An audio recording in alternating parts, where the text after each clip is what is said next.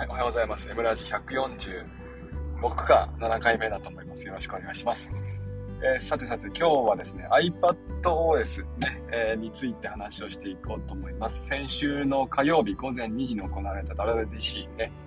えー、そちらの方をですね、あのー、何度も何度も噛んでですね、えスルメイカのように味わっていきますけども、えそれがまあ金曜日に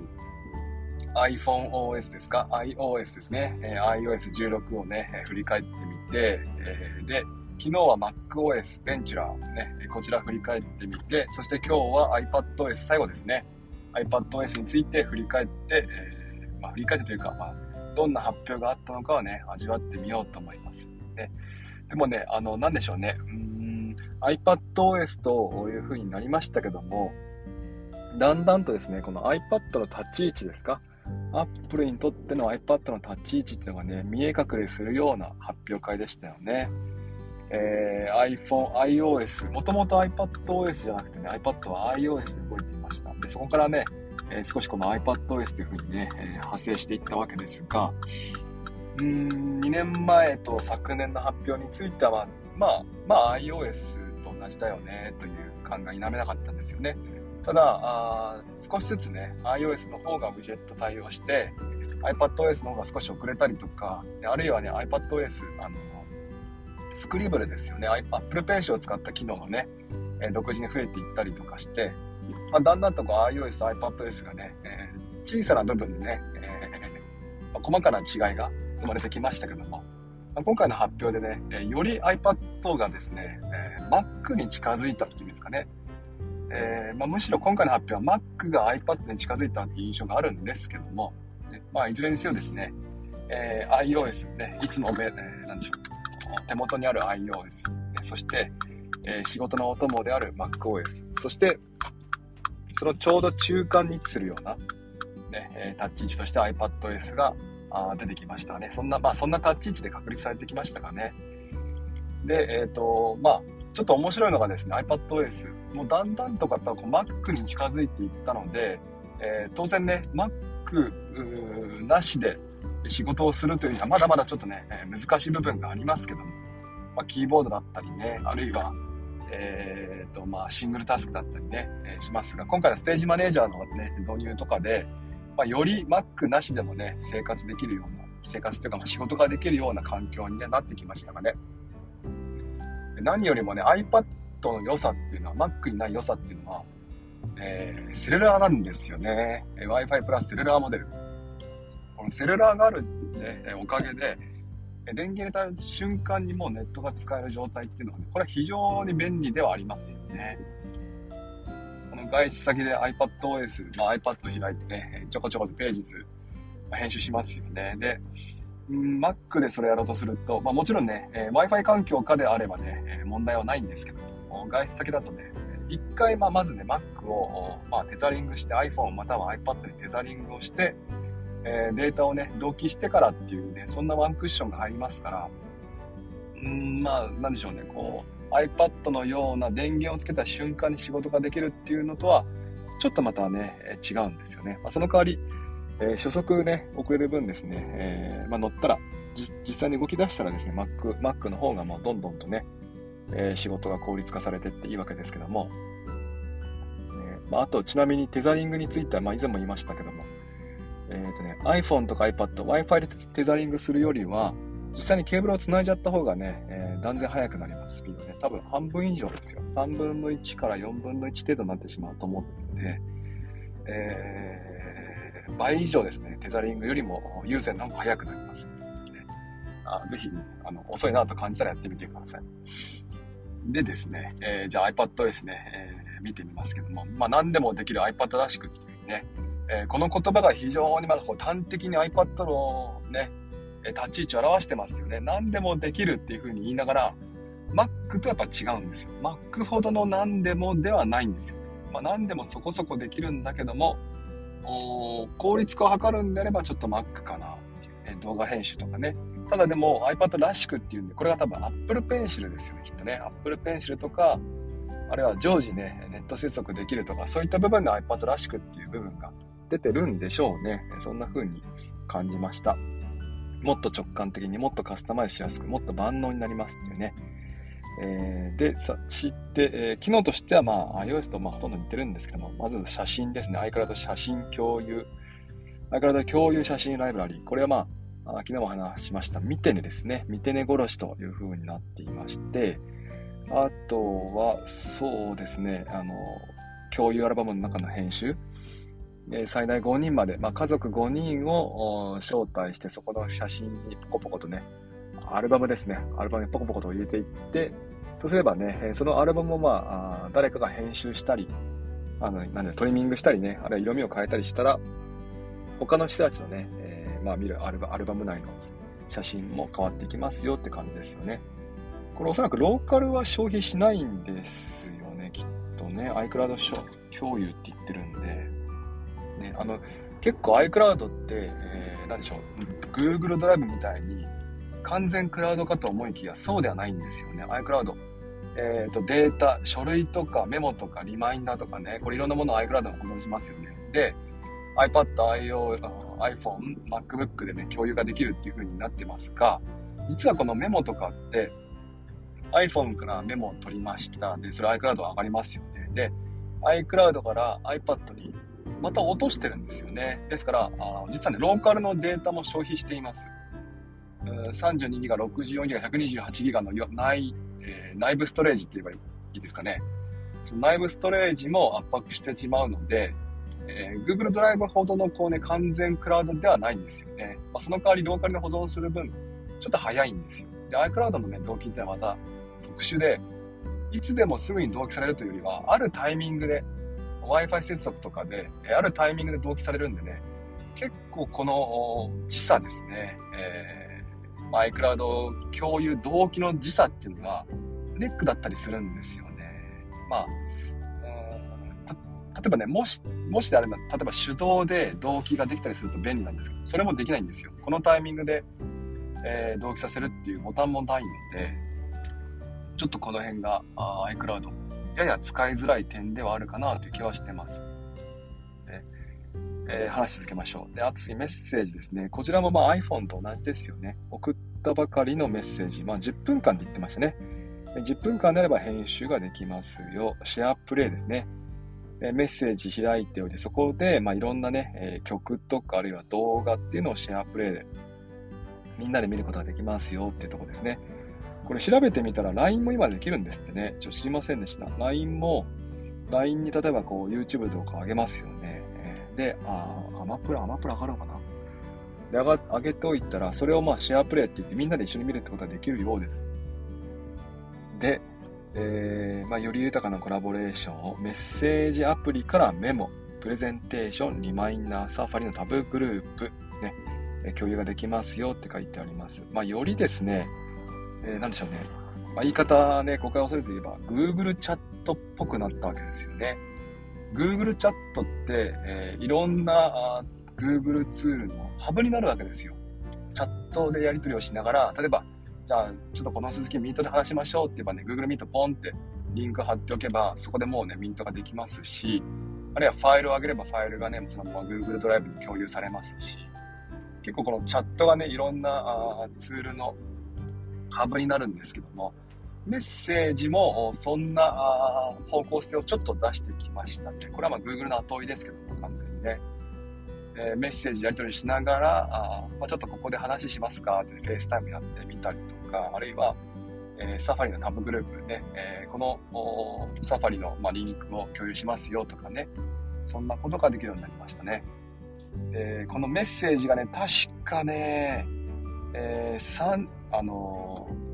何人でしたっけ？ちょっと後で調べてみようと思います。これが使えるんだと、あれがいいんですよね。あの、30人とかでメッセージ共有ができればですよ。メッセージグループ、グループメッセージができるんであれば、非常に便利でありますよね。あの、iPad を使ってる子たちで、えー、Wi-Fi 接続をしていればですよ。え30人、例えばね、1年1組っていう、ね、メッセージグループを作って、そのメッセージグループに、例えば今日使う、ね、これから授業で使うような、えー、ファイルをね、シェアしたりとか、えー、あるいは、何でしょうね、えー、まあ、PDF かな、PDF でシェアしたりとか、あるいはこのサイト見てっていうリンクをね、共有したりとか、こんな使い方ができると思うんですよ、メッセージでね。え、そうすればクラスルームいらずですよね。まあ、そんなことができると思いながらも、まあ、多分人数制限が確かあったと思うんだよな。でも発表会見ながらですね、あ、これはもう完全にクラスで使えるじゃないと思ったんですよね。だから、まあ、何人までがグループで設定できるのか、ここにかかってくるかなと思います。30だとギリ少ないんですよね。えー、実は。30人学級ってなっちゃうと、例えば35人とか40人いるクラスの場合はね、共有できませんし、あるいはね、えー、まあ、例えば、隣のクラスの担任の先生とかもね、そのグループに入れてしまうと、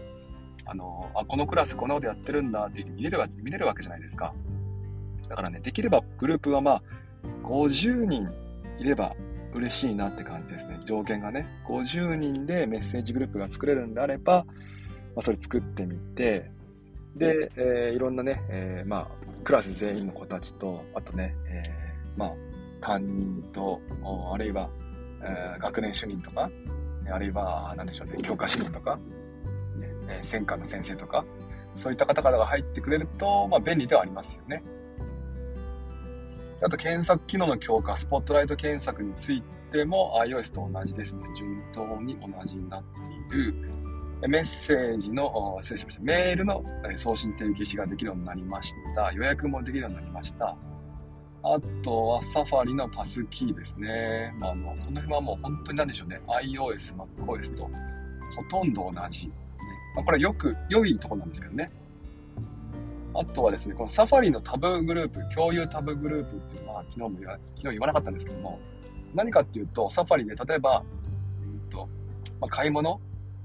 家族でこの買い物をね、えー、した、まあ、ソファー買いたいと言った時に、まあ、Amazon のリンクをこう調べるわけですよね。えー、であるいはこう、まあ、使ったこのソファーのね、えー、まあ、なんでしょうね、商標、商標じゃないですか。紹介記事みたいなやつもね、えー、まあ、サファリで開きます。で、このサファリで開いた一覧ですね、まあ、の、こうソファー A、ソファー B、ソファー C の購入リンクと、えー、それぞれのソファーの使い心地のリンク紹介記事、あるいはソファーの比較記事とかね、まあ、そういった、ね、7つ8つのタブっていうのが開きますよね。このタブをですね、前回の iPadOS のアップデートから iPadOS15 からですね、 Safari のその開いたタブをグループ化できるって機能が入ったんですよ。ね、私の場合だから、仕事用の Safari のグループと、あと Scrapbox 用の Safari のグループとっていう風にね、えいくつかグループを今作っています。で、そのグループポンとタップすれば、えそれぞれのタブがね、パッと開くんですけども、で、えー、それを iPadOS16 からは共有できるっていう風になりましたね。まあ、確かに、まあ、できれば便利かもしれませんが、まあ、使い方はニッチでしょうね。えー、本当にその購入の家族間の共有っていうね、その辺になるんかなと思います。あとはもう少しって言ってました。ステージマネージャー。これね、どうでしょうね。えー、昨日もそうお話ししたんですけども、まあ、MacOS、iMac、iMac でステージマネージャー使うのはいいと思うんですよ。24インチで、えー、真ん中辺にね、えー、まあ、編集画面持ってきて、左側にはタブがポンポンポンと並ぶという風になっていて、まあ、それでも多分 iMac の画面サイズであれば、おそらく A4100%、ね、A4 ぐらいの画面表示はできるんでしょうけども、11インチの iPad Air でステージマネージャーって、まあ、ちょっと小さいですよね、これは。ちなみにこのステージマネージャー、え使える iPad はですね、M1iPad に限られていますから、iPad Air、iPad Pro、ね、11インチ、13インチですね。こちら限定になっていますね。残念ながら iPad mini は使えないんですよね。で、まあでも iPad mini、あの小さな画面で、ステージマネージャーやるっていうのは、まあ、なかなか逆にね、えー、使いづらくなってしまうと思うので、この辺の選択は悪くないんじゃないかなと思うんですけども、まあ、どもどこまで行ってもその11インチですね。11インチでステージマネージャーが使えるのかどうか、うんこの辺っておそらくそのこのステージマネージャー、多分秋から冬にかけて使えるようになるんじゃないですかね。まあ、下手すら春かなと思ってますけども。で、えー、まあ、出た瞬間は多分です。多分。多分、YouTuber さんみんな褒めると思うんですよ。これ待ってました、みたいな。でも、もしかね、賛否の否ですよね。えー、こんなの使え、やっぱり使えませんでしたっていう、まあ、おそらく、え、賛否両論のね、えー、まあ、動画が出回るんでしょうけども、その半年後ですよね。半年後、1年後に、彼らが使ってるかどうかだと思うんですよ。え、まあ、あの、なんでしょうね。えー、まあ、新機能ができた時にね、まあ、もちろんこの、いいとこ、いいよとか悪いよっていう動画が出回るんですけども、本当にいいものって、その後も使い続けるじゃないですか。ねその使い続けてるか否かっていうところが多分結構注目だと思うんですよね。えー、まあ、ちょろっとこう、例えば平岡さんの動画見た時に、ちょろっとこのね、半年後、まあ、来年の今頃でもいいですよ。来年の今頃に、ステージマネージャーがね、出てるような、ステージマネージャーですよ、なんていう風に紹介しないで、普通の作業画面にステージマネージャー出てくると、あ、これやっぱ使える機能なんだなっていう風に感じるんですけども、まあ、やっぱりこの秋とか冬については、まあ、ちょっとこうね、えー、まあ、メディアに、メディアというか、まあ、SNS に惑わされずに、もう一度自分のね、え、心に問いかけながらですね、これは本当にいいのか悪いのか、ね、見極めていこうと思います。あ、いやいやいや、思いますって言いながら、よく考えたら思いますって言いながら私 M1 の iPad 持ってませんでしたね。おおねこれは？ってやつですね。これは？MO の様子が？ってやつですね。えー、iPad まあ、購入はしないだろうけども、え、まあ、ちょっと羨ましくありますね。まあ、あとはですね、次としては何でしょうね。外部ディスプレイも使わないしな。でもこの外部ディスプレイのサポートっていうのは結構、えー、便利ではありそうですよね。なんかこう画面の比率ですか、ね、これまで4対3しか使わなかったものが、ま、どうやらね、9対16に対応できるんじゃないかっていう話が出てました。うんと、あとはですね、まあ本当に iOS と変わらないかなとはね、あ、ゲームについて少し話しますか、ゲーム。ね、あの、なんでしょうね、まあ、最新のバイオハザードビレッジですか、そのバイオハザードがあ Mac で遊べますよっていうふうに話がありましたけども、まあ、どうやらですね、えー、我らが大好き西川善治さん、ね、のお話で言うと、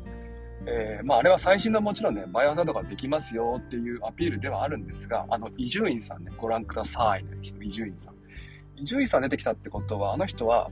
あの、カプコンの、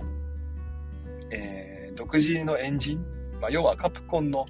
バイオハザードの偉い人っていうよりは、そのカプコンのゲーム全般の偉い人っていうイメージなんですって。でつまり何が言いたいかっていうと、あの人が出てきた発表したってことは、カプコンのいろんなゲーム、他のいろんなゲームが、iPad、iPhone、Mac でも使えるようになりますよということを示唆してるんじゃないかっていう話ですよね。えー、カプコンのゲームって何があるんですか？ストリートファイター？あと何がある？ボンバーマン？ボンバーマンって最近あるんですか？わかんないんですけど。あと何ですか？カプコンって。ちょっとわかんないんですけども。ね、バイオハザードも私やんないし。まあでもそういうふうにね、えーまあ、結構大きいところ、カプコンですね、えーまあ、大きいところをちょっとまあ、お金、札束でね、こうパシパシパシとこう頬叩いて、ほら、これ欲しいだろってね、こっちのお手が来いやっていうふうにね、まあ、やったわけですよ、きっとね。で、めでたくカプコンは属国になったと、ね、アップル帝国の一員になったわけですが、楽しみでありますよね、やっぱりね、その日本のゲームができるっていうのはね、まあ、この調子でぜひですね、あの、ソニー ないとは思うんですが、えー、スクエアエニックスですね、えー、買っていただきたい。スクエアエニックス。ね、えー、ライブはライブや、買っていただきたい。ね、まあ、任天堂になるんですかね。もう無理ですもんね、多分ね。え、まあ、以前あの、マリオのゲームがありましたよね。えー、iPhone で使いました。iPhone。あ、あの、それは、えー、の、任天堂が、なんでしょうね、えー、まあ、ゲーム、今回のようにね、えー、こう、こう、なんつうの、任天堂のゲームを使えるようにしますよっていうんじゃなくて、えー、任天堂がそのマリオのアプリを作っただけで、えー、まあ、今回とまたね、全然こう規模が違うんですけども、まあ、それでも感動しましたよね。あ、iPhone でマリオができるっていうのは結構感動しました。ただジャンプするだけだったんですけど。あとね、えー、ちょっとまた話題を変えてですね、共同作業アプリですね。これが楽しみですよね。えっ、ー、と、1枚のこう無限に広がるキャンバスです、ね、こちらをまあ何人かでシェアしながら、えー、書き込むっていうですね。まあ、いろんな似たような機能が今ね、え、ミロですか、ね、ありますけども、まあ、そういったもの、まあ、ものと全く同じ機能ですよね。まあ、それがまあ純正のね、え、アプリとして使えるようになると。そしてこれが Apple Pay にも対応するというふうになっていますから、まあ、やっぱりこのグループでこう電話、 FaceTime でね、えー、通話しながら、会議しながら、ね、会議しながら、皆さんのこうホワイトボードに書き込んでいくというのができるんですよね。これ、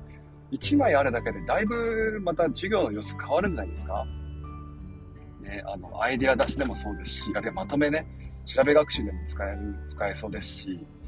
いろんな子がいろんなものをね、こう書き込んでいって、で、多分、Apple Pay が使えるってことは、書き込んだものは移動できるんですよ。投げ縄ツールが使えますから。ね、あるいは写真をペタペタ貼ったりしてね。いや、楽しそうですよね。あと、あの、研究事業ですか ?KJ 法なんてよく言われますけども、えー、川川北次郎ね。川北次郎法。まあ、KJ 法ももういい加減付箋やめてね、えー、Apple Pencil で iPad でこう無限に広がるキャンバスでね、こう書きながら、で、それをまあ大きな画面で映しながらね、こう話をしていくっていう方法にした方がいいと思うんですよね。えー、その場でこう見たものを書き込んでいくっていう、そういったものがあっていいと思うんですよ。えジャンボードはね、1枚の制限があります。紙にね、え制限が、大きさの制限があります。まあ、なんで、えー、現状多分 Google ではこの無限に広がる系はないんですよね。だから、Apple 使ってる学校で iPad が導入されてる自治体、いいなぁなんて思って見てましたけども、これは羨ましいですよね。ただまあ、やりたいんですけどね、えー、やる相手がいないっていう今現状ではあります。ねまあ、いつかやりたいですね。えー、で、あとはまあいいかな。ね、写真の表示、非表示、ね、見せたいアルバム、見せたくなるアルバム、そういったね、部分が、まあ強くなっていったりとかですか。あとはゲームのコントローラーね。まあ、そんなとこかなと思います。こんな感じですかね。さて、えー、金、月、カート、Mac、iPad、iPhone ね、えー、振り返ってきましたが、えー、何度も言うように今回のね、iPad、iPhone、Mac ね、えー、使える端末がだいぶ減りましたね。えー、iPadOS16 に関しても、iPad mini の第5世代以降になったりとか、だいぶね、切られちゃったんですよ。まあ仕方ない部分があると思うんですが、ね、まあそんなわけで、しかも、対応している機種でもですね、制限、機能制限が入ってきたりします。まあ、カメラ系、カメラ系ですね。えー、カメラ系についてはもう12以降、11以降じゃないとね、ほぼほぼ使えない機能が増えてきたんで、まあ、ちょっとこれはもうね、皆さんね、えー、ホームボタンがある、我々、ホームボタン民についてはね、えー、そろそろお前ら捨ててくれと。ね、えー、本ボタンを手放してくれというメッセージなんかなとは思いました。なんで、円安でね、価格改定される前に iPhone は買った方がいいななんてそんな気がしてきましたね。さて、えー、こんな感じで毎朝7時から4時30分ぐらい目安にですね、えー、まあ、大きなテーマ iPad に話について話をしています。えー、今日は iPadOS について話をしました、ね。せっかくなんで今聞いてくれてる人の名前言いますかね。え最後ですね、まーママさん、ワコさん、かりんとうさん、えー、ICT の猫さん、シャラッチさん、ドローンさん、まるまるさん、はらぺきょけっけさん、エリークさん、モスケさん、シンさん、えー、く、くかきさんですか？合ってますか？もう今、すいません、違ったらすいません。くかきさんね、ありがとうございました。明日はですね、Google じゃない、あ、スペースです、スペースです。え Twitter スペースで、太陽さんとね、お話をしていきますので、もしよければそちらも聞いてみてください。はい。では、火曜日ですね、えー、まあ今日も省エネでいきます。省エネでサクッと倒して、えー、水木金と弾みをつけていこうと思います。えー、では今日も聞いてくれてありがとうございました。またもしよければ明日もよろしくお願いします。じゃあ行ってきます。いってらっしゃい。